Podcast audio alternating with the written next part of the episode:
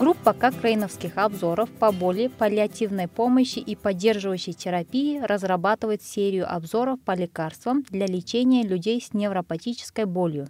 В одном из них, опубликованном в марте 2018 года, изучают влияние лекарств на основе каннабиса, и один из авторов, Мартин Мюке, из университетской больницы Бонна в Германии, изложит результаты этого обзора в подкасте. А Айгерим Азаматова, стажерка Крейн Россия из Западно-Казахстанского медицинского университета имени Марата Аспанова, перевела текст подкаста на русский язык и расскажет нам о результатах этого обзора.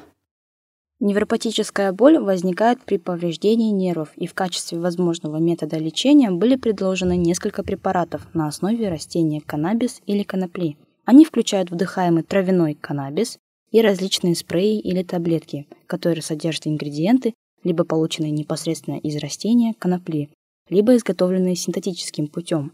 Некоторые люди с невропатической болью говорят, что продукты на основе конопли эффективны для них, и вы, вероятно, слышали истории об этом в средствах массовой информации. Поэтому одной из причин проведения этого кокрейновского обзора было обратиться к этой шумихе или хайпу каннабиса в средствах массовой информации посредством использования научных данных, чтобы прояснить пользу и вред лекарств на основе каннабиса для взрослых с хронической невропатической болью. Авторы провели поиск рандомизированных испытаний и обнаружили 16 отдельных исследований с общим числом участников 1650 человек и оценили качество доказательств как очень низкое или умеренное. Исследования длились от 2 до 26 недель.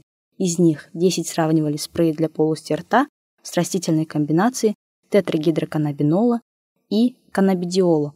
Два исследования изучали синтетический каннабиоид под названием набилон, имитирующий ТГК.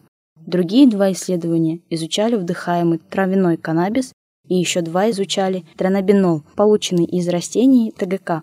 В одном из 16 исследований сравнивали лекарства на основе каннабиса с анальгетиком дигидрокадеином, а в остальных 15 сравнивали с плацебо-эффективным лекарством, созданным, чтобы выглядеть как лекарство на основе каннабиса и быть схожим с ним по вкусам. В целом авторы не обнаружили различий между людьми, принимающими лекарства на основе каннабиса или плацебо, когда оценивали влияние на клинически значимый исход, улучшение обезболивания или облегчение боли на 50% и более. Те, кто принимал лекарства на основе каннабиса по сравнению с теми, кто принимал плацебо, чаще сообщали о значительном улучшении впечатления об их здоровье и что облегчение боли составило 30% и более. С другой стороны, в группе лечения на основе каннабиса было больше выбывших из-за побочных эффектов, больше нежелательных явлений со стороны нервной системы и больше психических расстройств. Таким образом, авторы пришли к выводу, что потенциальную пользу лекарств на основе каннабиса при хронической невропатической боли перевешивал их потенциальный вред, хотя меньшинство людей, употребляющих лекарства на основе каннабиса, действительно испытывают значительное облегчение симптомов без клинически значимых нежелательных явлений.